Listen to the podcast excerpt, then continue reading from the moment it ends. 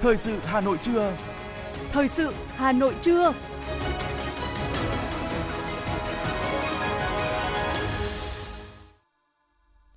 Võ Nam và Thu Thảo xin được đồng hành cùng quý thính giả trong chương trình Thời sự trưa nay, thứ năm ngày 25 tháng 8 năm 2022. Những nội dung chính sẽ được đề cập đến trong chương trình. Hà Nội ban hành khung chỉ số đánh giá kết quả cải cách hành chính. 17 tỉnh thành phố hoàn thành hỗ trợ tiền thuê nhà. Lần đầu tiên xét xử hình sự trực tuyến tại Tòa án Hà Nội. Trong phần tin thế giới có những thông tin, Hạ viện Mỹ thông qua dự luật cấm các loại vũ khí tấn công. Chính phủ Liên minh Slovakia đứng trước nguy cơ tan rã. Sau đây là nội dung chi tiết sẽ có trong chương trình. Thưa quý vị và các bạn, Ủy ban nhân dân thành phố Hà Nội vừa ban hành quyết định về việc ban hành khung chỉ số đánh giá kết quả cải cách hành chính áp dụng đối với Ủy ban nhân dân xã, phường, thị trấn thuộc thành phố Hà Nội, gọi tắt là khung chỉ số cải cách hành chính cấp xã. Đây là cơ sở để Ủy ban nhân dân cấp huyện ban hành chỉ số cải cách hành chính áp dụng cho Ủy ban nhân dân cấp xã nhằm theo dõi, đánh giá kết quả thực hiện công tác cải cách hành chính hàng năm của Ủy ban nhân dân cấp xã trực thuộc, góp phần nâng cao hiệu quả cải cách hành chính chung của cấp huyện. Theo đó, khung chỉ số cải cách hành chính cấp xã được cấu trúc thành 7 nội dung đánh giá gồm công tác chỉ đạo, điều hành, tổ chức thực hiện văn bản quy phạm pháp luật, thủ tục hành chính và thực hiện cơ chế một cửa, một cửa liên thông, nâng cao chất lượng đội ngũ, quản lý tài chính, hiện đại hóa hành chính, tác động đến phát triển kinh tế xã hội.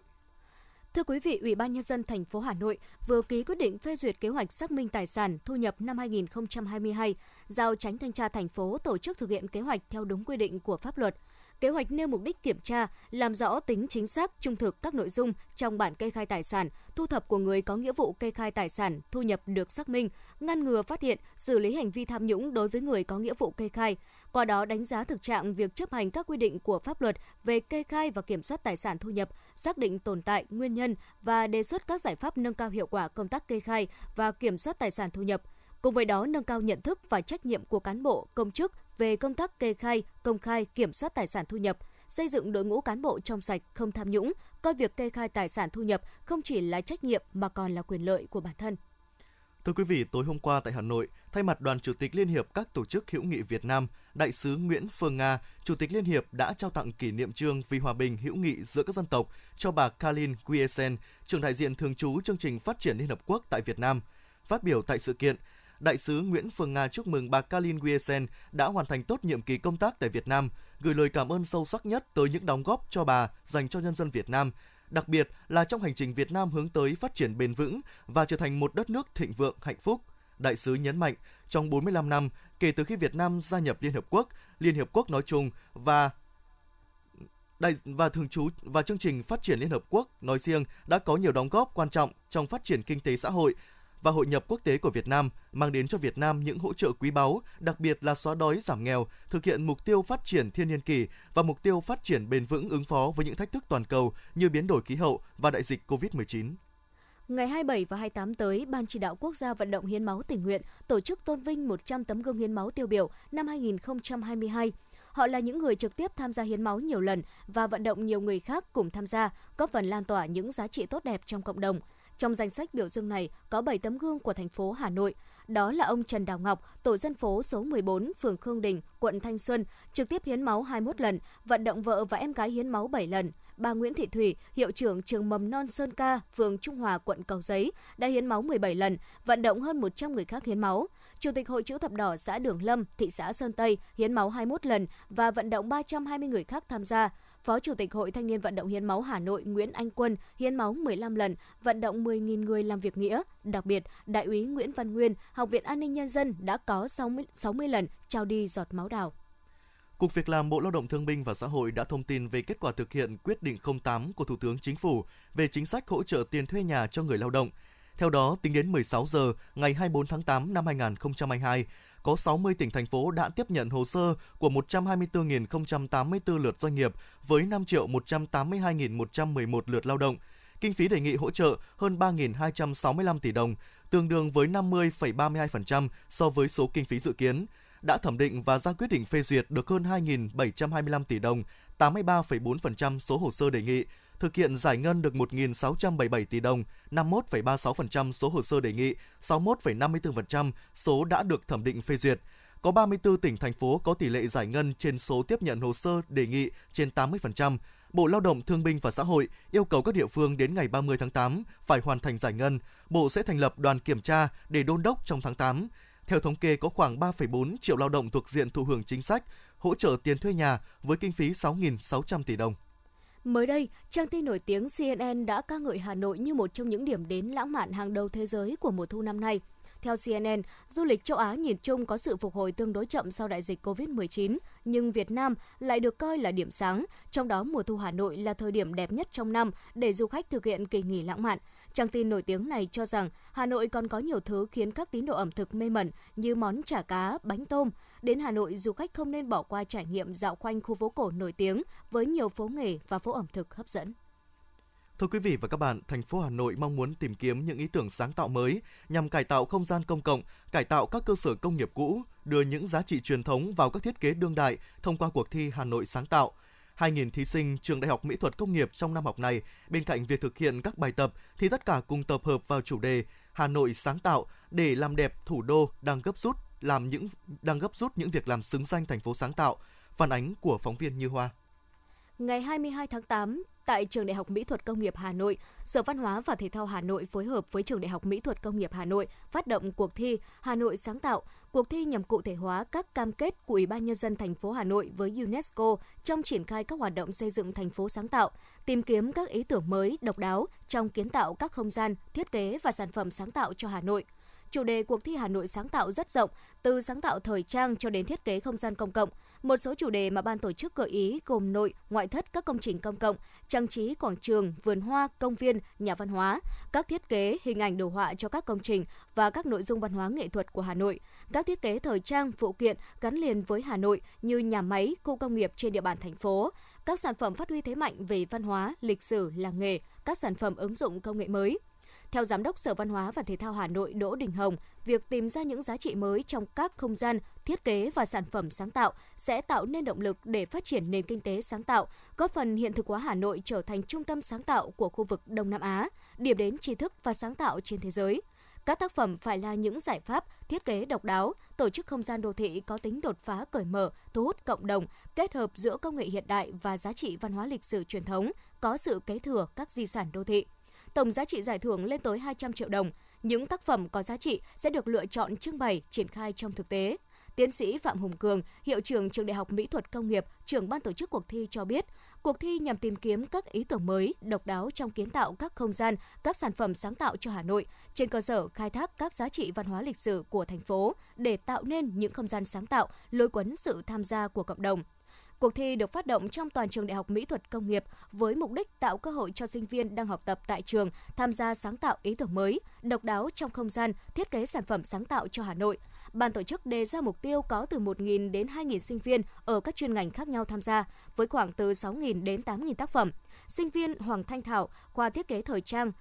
đã cho biết mình tham gia cuộc thi đem đến cho mình rất nhiều trải nghiệm thú vị. Cuộc thi kéo dài từ nay đến tháng 11 năm 2023. Ở giai đoạn 1, ban tổ chức sẽ lựa chọn các tác phẩm có giá trị tham gia cuộc thi trong thời gian từ nay đến tháng 10 năm 2022 để trưng bày tại tuần lễ sáng tạo Hà Nội năm 2022 vào tháng 11 năm 2022.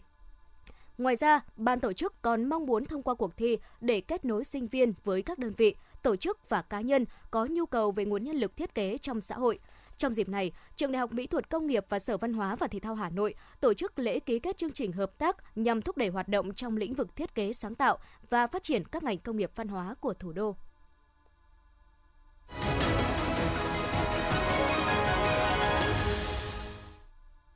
Một số thông tin kinh tế sẽ tiếp nối chương trình. Thưa quý vị, tối hôm qua, tại sân vận động huyện Trương Mỹ, Sở Nông nghiệp và Phát triển Nông thôn Hà Nội đã tổ chức khai mạc hội trợ giống vật tư thiết bị nông nghiệp, nông sản an toàn, sản phẩm ô cốp, sản phẩm làng nghề thành phố Hà Nội năm 2022. Hội trợ diễn ra từ ngày 24 đến hết ngày 27 tháng 8. Tham gia trưng bày tại hội trợ có 100 gian hàng của các chủ thể doanh nghiệp, cơ sở sản xuất với hơn 80 đơn vị thuộc thành phố Hà Nội và 13 tỉnh của cả nước như Tuyên Quang, Điện Biên, Cao Bằng, Bắc Cạn, Thái Nguyên, Sơn La, Quảng Ninh, Lào Cai, Phú Thọ, Vĩnh Phúc, Thanh Hóa, Bắc Giang, Hải Phòng và 108 mét vuông gian hàng chung của thành phố Hà Nội. Sự kiện hoạt động ý nghĩa chào mừng kỷ niệm 77 năm Cách mạng tháng 8 và Quốc khánh mùng 2 tháng 9, chào mừng lễ công bố và đón nhận quyết định của Thủ tướng Chính phủ công nhận Trương Mỹ đạt chuẩn huyện nông thôn mới năm 2020 vào năm vào ngày 25 tháng 8. Trong văn bản mới nhất trả lời kiến nghị của Vietnam Airlines về việc miễn 100% thuế bảo vệ môi trường với nhiên liệu bay, Bộ Tài chính cho hay thuế bảo vệ môi trường nhằm hạn chế việc nhập khẩu, sản xuất, tiêu dùng các hàng hóa khi sử dụng gây ô nhiễm môi trường, khuyến khích phát triển kinh tế đi liền giảm ô nhiễm môi trường. Do đó, luật thuế bảo vệ môi trường không quy định miễn thuế này. Theo Phó vụ trưởng vụ chính sách thuế Bộ Tài chính Nguyễn Thành Hưng, mức sàn trong khung thuế bảo vệ môi trường là mức điều chỉnh tối đa theo thẩm quyền của Ủy ban Thường vụ Quốc hội đã được Quốc hội giao tại luật thuế bảo vệ môi trường. Trường hợp cần giảm hơn nữa mức thuế bảo vệ môi trường đối với nhiên liệu bay thì cần phải chính Quốc hội xem xét quyết định. Tuy nhiên, việc giảm mức thuế bảo vệ môi trường về không sẽ không đảm bảo đúng bản chất của thuế bảo vệ môi trường. Ngoài ra, trong thời gian gần đây, giá dầu thô trên thế giới đã có dấu hiệu hạ nhiệt. Thưa quý vị, mở cửa phiên sáng nay, giá vàng trong nước được các doanh nghiệp tiếp tục điều chỉnh tăng nhẹ từ 30.000 đến 50.000 đồng mỗi lượng. Tỷ giá trung tâm cũng tăng 2 đồng. Theo đó, công ty Doji Hà Nội điều chỉnh tăng tăng 50.000 đồng. Hiện doanh nghiệp này đang giao dịch quanh mức 66,10 đến 67,10 triệu đồng một lượng. Công ty Phú Quý niêm yết giá mua và bán vàng SJC từ 66,25 đến 67,10 triệu đồng một lượng, cũng tăng 3.000 đồng một lượng trong khi đó, công ty vàng bạc đá quý Sài Gòn niêm yết giá vàng SJC 62,3 đến 67,1 triệu đồng một lượng mua vào bán ra không có biến động. Thưa quý vị, ngày hôm qua, Tòa án Nhân dân thành phố Hà Nội đã mở hai phiên tòa xét xử phúc thẩm hai vụ án hình sự về cùng tội tàng trữ trái phép chất ma túy theo quy định tại Điều 249 Bộ Luật Hình sự. Đây là hai phiên tòa hình sự đầu tiên tại Tòa án Nhân dân thành phố Hà Nội được tiến hành xét xử trực tuyến giữa hai điểm cầu. Điểm cầu trung tâm là tại tòa án, nơi có hội đồng xét xử và điểm cầu thành phần đặt tại trại giam số 1 thành phố Hà Nội, nơi giam giữ các bị cáo. Để chuẩn bị cho phiên tòa này, công tác nghiên cứu hồ sơ, chuẩn bị cơ sở vật chất và số hóa tài liệu văn bản, triển khai đường truyền từ hai đầu cầu đã được hội đồng xét xử chuẩn bị chu đáo. Đặc biệt, công tác phối hợp giữa các điểm cầu được hai đơn vị tòa án và trại giam thực hiện đồng bộ thống nhất. Bị cáo trả lời các câu hỏi thẩm vấn của hội đồng xét xử, đại diện viện kiểm sát thông qua hệ thống màn hình kết nối giữa hai điểm cầu. Thưa quý vị, Trung tâm ứng cứu khẩn cấp không gian mạng Việt Nam thuộc Cục An toàn Thông tin, Bộ Thông tin và Truyền thông đã đưa ra cảnh báo nhận dạng để người dùng cảnh giác với loạt tin nhắn giả mạo tên định danh của các ngân hàng được các đối tượng sử dụng để trục lợi, lừa đảo chiếm đoạt tài sản của người dân. Các tin nhắn giả mạo tin nhắn định danh của ngân hàng thường được đối tượng lừa đảo gắn với nội dung về việc thông báo tài khoản của khách hàng đã bị khóa hoặc đã đăng nhập ở một thiết bị khác, thông báo về đăng ký dịch vụ mới, tài khoản bị trừ tiền, vân vân với đường dẫn đính kèm yêu cầu người dùng nhập user, mật khẩu, OTP để làm theo hướng dẫn. Thực tế đã có không ít người dùng do thiếu cảnh giác đã thực hiện theo hướng dẫn của các đối tượng xấu và bị sập bẫy lừa đảo. Vì vậy, trung tâm khuyến cáo người dùng khi nhận được các tin nhắn cần kiểm tra kỹ nội dung, không vội vã trả lời hay thực hiện nội dung theo hướng dẫn trong tin nhắn. Người dùng các dịch vụ ngân hàng cũng cần lưu ý rằng website chính thức của các tổ chức ngân hàng thường sử dụng giao thức HTTPS và tên miền quốc gia Việt Nam.vn. Sở Y tế Hà Nội vừa có công văn về việc tăng cường kiểm tra, truyền thông phòng chống thuốc giả gửi các cơ sở y tế trong và ngoài công lập, cơ sở sản xuất kinh doanh thuốc trên địa bàn. Sở Y tế Hà Nội yêu cầu các cơ sở y tế, các doanh nghiệp kinh doanh, sản xuất thuốc, các cơ sở bán lẻ thuốc trên địa bàn tuân thủ việc kinh doanh, mua bán thuốc có nguồn gốc xuất xứ rõ ràng, chú trọng công tác đảm bảo chất lượng thuốc. Nếu phát hiện thuốc không đảm bảo chất lượng, không rõ nguồn gốc xuất xứ, nghi ngờ bị làm giả, cần khẩn trương thông báo ngay về thanh tra Sở Y tế để có biện pháp xử lý. Ngoài ra, Sở Y tế yêu cầu Trung tâm Kiểm soát Bệnh tật thành phố thông tin tới các cơ sở kinh doanh sử dụng thuốc và người dân chỉ mua thuốc tại các cơ sở bán lẻ hợp pháp, thuốc có nguồn gốc xuất xứ rõ ràng, thông báo các dấu hiệu nghi ngờ về sản xuất, buôn bán thuốc giả tới cơ quan chức năng. Kỳ nghỉ Quốc khánh mùng 2 tháng 9 dài ngày nên nhiều người lựa chọn đi du lịch. Các hãng hàng không đang lên kế hoạch tăng tải hàng trăm nghìn chỗ trong khi xe khách, tàu hỏa cũng tăng chuyến mạnh dịp này – hãng hàng không quốc gia Việt Nam cho biết hãng sẽ cung ứng hơn 400.000 chỗ trên các đường bay nội địa trong giai đoạn từ ngày mùng 1 đến mùng 4 tháng 9, tăng hơn 50% so với cùng kỳ năm 2019. Bamboo Airways đang triển khai các hoạt động bảo dưỡng, sửa chữa cũng như đào tạo nhằm đảm bảo hoạt động 100% công suất trong giai đoạn cao điểm mùng 2 tháng 9. Ngoài ra, hãng cũng dành ưu đãi cho khách mua vé máy bay quốc tế. Vietjet cho hay, từ ngày 1 tháng 9, hãng khai thác lại đường bay thành phố Hồ Chí Minh Chiang Mai Thái Lan phục vụ du lịch và hành hương Thưa quý vị, ông Phạm Mạnh Hùng, giám đốc công ty cổ phần bến xe Hà Nội cho biết, trên cơ sở dự kiến lưu lượng hành khách đi lại tại ba bến xe ở Hà Nội là Mỹ Đình, Giáp Bát, Gia Lâm, đơn vị đã bố trí tăng cường gần 600 phương tiện. Tổng công ty vận tải Hà Nội cũng thông báo kế hoạch vận tải hành khách công cộng bằng xe buýt phục vụ dịp mùng 2 tháng 9 với hơn 900 xe buýt được bố trí. Dự kiến thực hiện gần 11.000 lượt xe một ngày. Các đơn vị sẵn sàng bố trí phương tiện, nhân lực tăng cường, giải tỏa hành khách tại các bến xe, điểm trung chuyển khi có yêu cầu. Thưa quý vị và các bạn, trước những vụ cháy nổ xảy ra trên địa bàn thành phố Hà Nội, sau khi Nghị định 136 chính thức có hiệu lực, bàn giao loại hình nhà ở kết hợp kinh doanh cho chính quyền địa phương quản lý, bảo đảm an toàn phòng cháy chữa cháy, thì việc đầu tư kiện toàn lực lượng chữa cháy ở cơ sở là điều cấp thiết. Tuy nhiên, do nguồn kinh phí còn eo hẹp, mà việc đầu tư trang thiết bị phòng cháy chữa cháy cho lực lượng chữa cháy cơ sở cũng như chế độ trợ cấp cho lực lượng này, nhiều địa phương cũng đang gặp khó khăn. Phường Phú Lương, quận Hà Đông vốn là nơi có làng nghề phát triển, tập trung nhiều hộ sản xuất kinh doanh các mặt hàng tạp hóa, vật liệu dễ cháy nổ. Bởi vậy, ngay khi được bàn giao quản lý các cơ sở phòng cháy chữa cháy theo phụ lục 4 của Nghị định 136, loại hình nhà ở kết hợp kinh doanh, thì phường cũng đã xây dựng kiện toàn đội chữa cháy cơ sở tại 22 tổ dân phố để chủ động trong công tác phòng cháy chữa cháy. Và lực lượng này cũng đã tỏ rõ tín hiệu, tính hiệu quả trong việc chữa cháy tại địa phương. Ông Dương Ngọc Thỏa, Phó Chủ tịch Ủy ban Nhân dân phường Phú Lương, quận Hà Đông chia sẻ. À, anh em công an phường cũng như ban chỉ đạo 138 chúng tôi cũng đã rất là cố gắng uh, suy nghĩ rất là nhiều để tìm ra nhiều các giải pháp hữu hiệu nhất để làm sao uh, hạn chế nhất được cái việc hỏa hoạn. Thế thì uh, trong cái việc uh, xe ba gác của người dân uh, tham gia vận chuyển hàng trên địa bàn của của của, của của dân phố đấy thì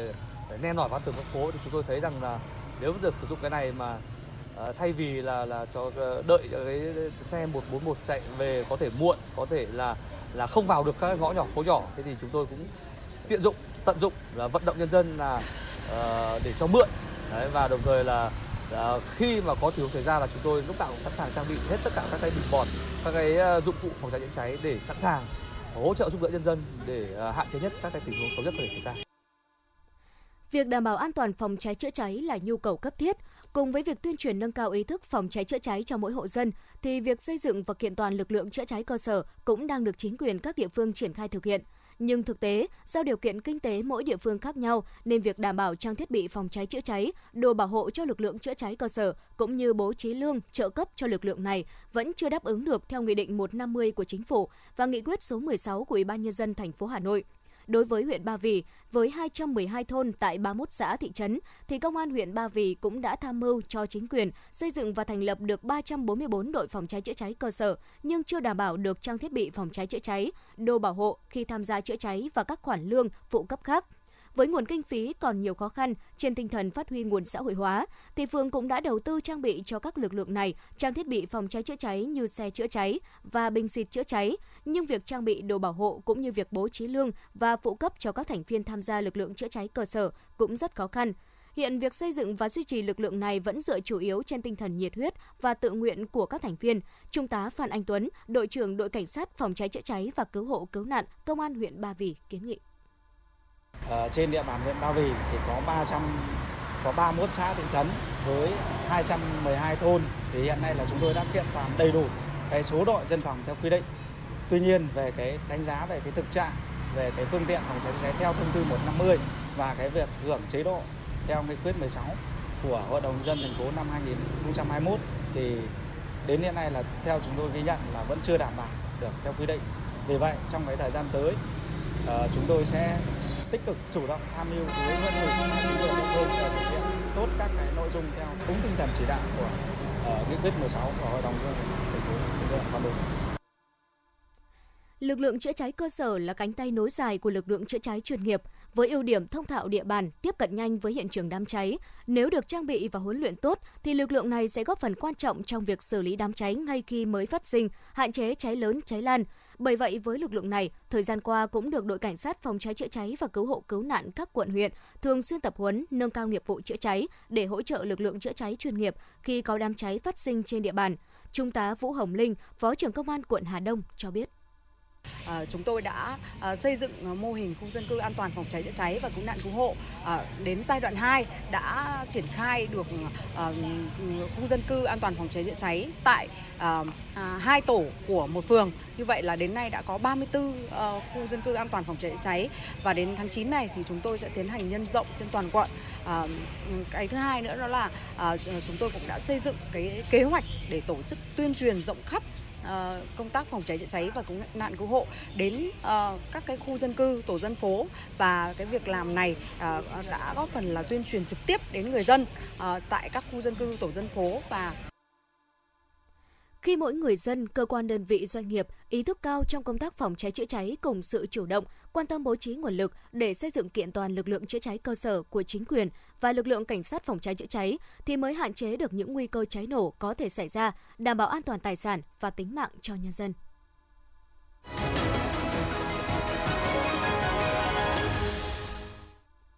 Xin được chuyển sang phần tin thế giới. Thưa quý vị, chiều ngày hôm qua, với 217 phiếu thuận và 213 phiếu chống, Hạ viện Mỹ đã bỏ phiếu thông qua dự luật cấm các loại vũ khí kiểu tấn công và chuyển dự luật này lên Thượng viện để phê chuẩn. Trước đây, Mỹ cũng từng ban hành lệnh cấm vũ khí kiểu tấn công vào năm 1994, nhưng lệnh cấm đã hết hiệu lực 10 năm sau đó.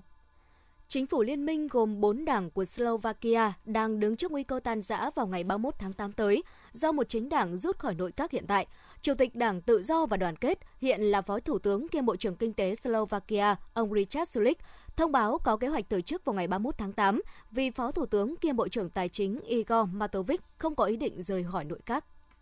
Thủ tướng Anh Boris Johnson đã gặp Tổng thống Ukraine Volodymyr Zelensky ở Kiev ngày hôm qua, tròn 6 tháng kể từ khi Nga tiến hành chiến dịch quân sự ở Ukraine, đồng thời là ngày độc lập của Ukraine. Ông Johnson là một trong những người lên tiếng ủng hộ Ukraine mạnh mẽ nhất trong cuộc chiến với Nga. Đây là chuyến thăm thứ ba của ông tới Kiev kể từ khi cuộc xung đột nổ ra vào cuối tháng 2.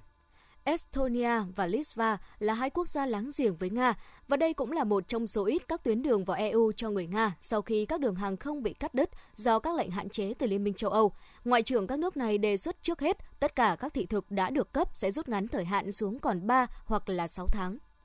Thưa quý vị và các bạn, chính phủ Séc ngày hôm qua đã thông qua đề xuất về biểu giá tiết kiệm năng lượng cho các hộ gia đình, bao gồm việc cung cấp hỗ trợ của nhà nước cho tất cả người tiêu dùng tư nhân khi thanh toán các khóa đơn điện, khí đốt và sưởi ấm. Trung bình các hộ gia đình sẽ nhận được 15.000, tương đương với 15 triệu đồng. Một phần của chương trình là bãi bỏ lệ phí bắt buộc để phát triển năng lượng tái tạo. Người tiêu dùng sẽ được miễn khoản phí này cho đến hết năm 2023. Trong tuyên bố chiều ngày hôm qua, Tổng thống Biden cho biết chính quyền Mỹ sẽ xóa 20.000 đô la Mỹ tiền nợ cho những sinh viên đã vay tiền học đại học theo chương trình hỗ trợ tài chính liên bang và xóa 10.000 đô la Mỹ tiền nợ cho những người không đủ điều kiện tham gia chương trình này. Việc xóa nợ sẽ được áp dụng cho những người có thu nhập dưới 125.000 đô la Mỹ một năm và một số đối tượng khác. Thưa quý vị, chính phủ Đức ngày hôm qua đã thông qua các biện pháp tiết kiệm năng lượng trong mùa đông, trong đó có việc hạn chế sử dụng đèn chiếu sáng ở nơi công cộng, Kể từ ngày 1 tháng 9, các tòa nhà công cộng, ngoại trừ các cơ sở như bệnh viện, nhà dưỡng lão được duy trì nhiệt độ sưởi tối đa là 19 độ C, nhưng toàn bộ hệ thống sưởi ở hành lang và tiền sảnh được yêu cầu tắt. Ngoài ra, các doanh nghiệp cửa hàng không được phép bật đèn chiếu sáng mặt tiền vào ban đêm. Trong khi đó, Thụy Sĩ đã đặt mục tiêu tự nguyện tiết kiệm 15% lượng khí đốt sử dụng cho mùa đông tới, khi châu Âu đối mặt với nguy cơ thiếu khí đốt do ảnh hưởng của cuộc xung đột tại Ukraine lĩnh vực có thể tiết kiệm được nhiều năng lượng nhất là sưởi ấm. Do đó, chính phủ dự định yêu cầu giảm mức nhiệt sưởi ấm các tòa nhà và tắt máy tính và các thiết bị khi không cần thiết. Trong văn hóa của người Trung Quốc, Trung thu là dịp đoàn tụ và cũng là dịp tốt để tặng quà cho bạn bè người thân. Năm nay, nhằm chống tham nhũng và quán triệt tinh thần tiết kiệm, các cơ quan chức năng nước này tuyên bố sẽ siết chặt quản lý các loại bánh trung thu. Trong một tuyên bố mới đây, Ủy ban Cải cách và Phát triển Quốc gia Trung Quốc cho biết cơ quan quản lý thị trường nước này sẽ thanh tra và xử phạt nghiêm các doanh nghiệp, nhà hàng, khách sạn và nền tảng thương mại điện tử sản xuất hoặc bán bánh trung thu xa xỉ với giá trên trời. Cục trưởng Cục Nội thương Bộ Nội thương mại Thái Lan Wastanasak Chuyam cho biết, ba nhà sản xuất mì ăn liền nước này là Thái Precision Foods, Thái Precision Food và One Thai Food Industry đã được phép tăng giá mì gói thêm một bát lên 7 bát trên một gói kể từ ngày hôm nay. Tuy nhiên, Bất cứ mức tăng nào lớn hơn có thể dẫn tới 7 năm tù giam hoặc phạt tiền lên tới 140.000 bát.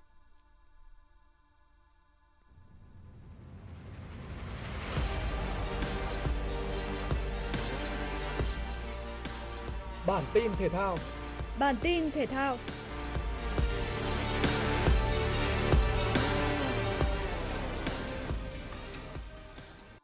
Phải chạm trán với đối thủ được đánh giá cao hơn rất nhiều ở vòng 2 giải cầu lông vô địch thế giới là hạt giống số 15 người Đan Mạch Mia Blichfeld. Vũ Thị Trang nhập cuộc đầy tự tin.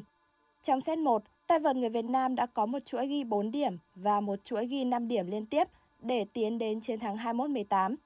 Tuy nhiên, ở set 2, với những sự thay đổi trong lối chơi, Mia Blichfeld tạo ra nhiều khó khăn cho Vũ Thị Trang để cân bằng tỷ số một đều với chiến thắng 21-16. Ở set 3 quyết định, khi mà thể lực của cả hai bên đều đã đi xuống, lại là lúc chứng kiến khả năng xử lý khéo léo của Vũ Thị Trang. Một lần nữa cô lại có chuỗi lên 5 điểm liên tiếp để kết thúc set đấu với thắng lợi 21-18. Giành chiến thắng 2-1 trước Mia Blickfeld, Vũ Thị Trang giành quyền vào vòng 3 đơn nữ và sẽ gặp tay vợt số 2 thế giới và cũng là hạt giống số 2 của giải Tai Chu Trình của Đài Bắc Trung Hoa. Đội tuyển bóng chuyền nữ Việt Nam đã bước vào trận đấu cuối cùng vòng bảng Cúp bóng chuyền châu Á 2022 gặp đối thủ là Hàn Quốc. Dù có nhiều thay đổi trong đội hình, nhưng thầy trò huấn luyện viên Nguyễn Tuấn Kiệt đã dễ dàng có được chiến thắng 3-0 ở trận đấu này. Tỷ số các set lần lượt là 25-16, 25-13 và 25-13. Như vậy với 3 chiến thắng và một trận thua, đội tuyển bóng chuyền nữ Việt Nam kết thúc vòng bảng với vị trí thứ hai, đứng sau đội tuyển Trung Quốc và tiến vào tứ kết tại Cúp bóng truyền nữ châu Á 2022. Ba đội bóng cuối cùng tham dự vòng bảng Champions League 2022-2023 đã được xác định sau loạt trận playoff diễn ra dạng sáng nay. Ở chuyến hành quân tới Thổ Nhĩ Kỳ, các cầu thủ Copenhagen đã xuất sắc có trận hòa không bàn thắng trước Trabzonspor, qua đó bảo toàn thắng lợi 2-1 giành được ở trận lượt đi cách đây một tuần trên sân nhà. Sau trận hòa hai đều ở lượt đi trên sân nhà, Rangers đã có chiến thắng ấn tượng 1-0 tại Eindhoven khi tiền đạo Antonio Colac ghi bàn thắng rất dễ dàng sau sai lầm của hàng thủ đội bóng Scotland. Theo đó, sau 15 năm, Rangers và Celtic mới lại cùng nhau góp mặt ở vòng bảng Champions League. Ở một diễn biến khác, Dynamo Zagreb đã để thua 0-1 ở trận lượt đi trước Bodo Grim. Như ở lần tái đấu này, đội bóng của Croatia đã lội ngược dòng thành công trước đội bóng Thụy Điển. Sau khi buộc trận đấu kết thúc với tổng tỷ số hòa hai đều, hai đội phải bước vào thi đấu hiệp phụ. Những bàn thắng muộn của Joseph Demick ở phút 117 và Petar Pokai ở phút 120 đã giúp các cầu thủ chủ nhà giành chiến thắng chung cuộc 4-2. Như vậy, Copenhagen, Dynamo Zagreb và Rangers là ba đội cuối cùng giành suất tham dự vòng bảng Champions League 2022-2023. Tin bão khẩn cấp Thưa quý vị thính giả, vào hồi 10 giờ ngày hôm nay 25 tháng 8, vị trí tâm bão ở khoảng 21,5 độ Vĩ Bắc, 111,2 độ Kinh Đông trên vùng ven biển phía Nam tỉnh Quảng Đông Trung Quốc, cách Móng Cái, Quảng Ninh khoảng 350 km về phía đông. Sức gió mạnh nhất vùng gần tâm bão mạnh cấp 10, giật cấp 13, bán kính gió mạnh cấp 6, giật cấp 8. Dự báo trong 12 giờ tới, bão di chuyển chủ yếu theo hướng Tây, mỗi giờ đi được khoảng 25 đến 30 km và suy yếu dần thành áp thấp nhiệt đới. Đến 22 giờ ngày hôm nay, vị trí tâm áp thấp nhiệt đới ở khoảng 21,9 độ Vĩ Bắc, 108,3 độ Kinh Đông, trên khu vực biên giới Việt Nam Trung Quốc, cách Móng Cái Quảng Ninh khoảng 50 km về phía đông bắc. Sức gió mạnh nhất vùng gần tâm áp thấp nhiệt đới mạnh cấp 7, giật cấp 9. Dự báo trong 12 đến 24 giờ tiếp theo, áp thấp nhiệt đới di chuyển theo hướng Tây Tây Bắc, mỗi giờ đi được khoảng 30 km và suy yếu dần thành một vùng áp thấp trên khu vực vùng núi Bắc Bộ. Sức gió mạnh nhất ở trung tâm vùng áp thấp giảm xuống dưới cấp 6. Vùng nguy hiểm trên biển trong 24 giờ tới, gió mạnh từ cấp 6 trở lên,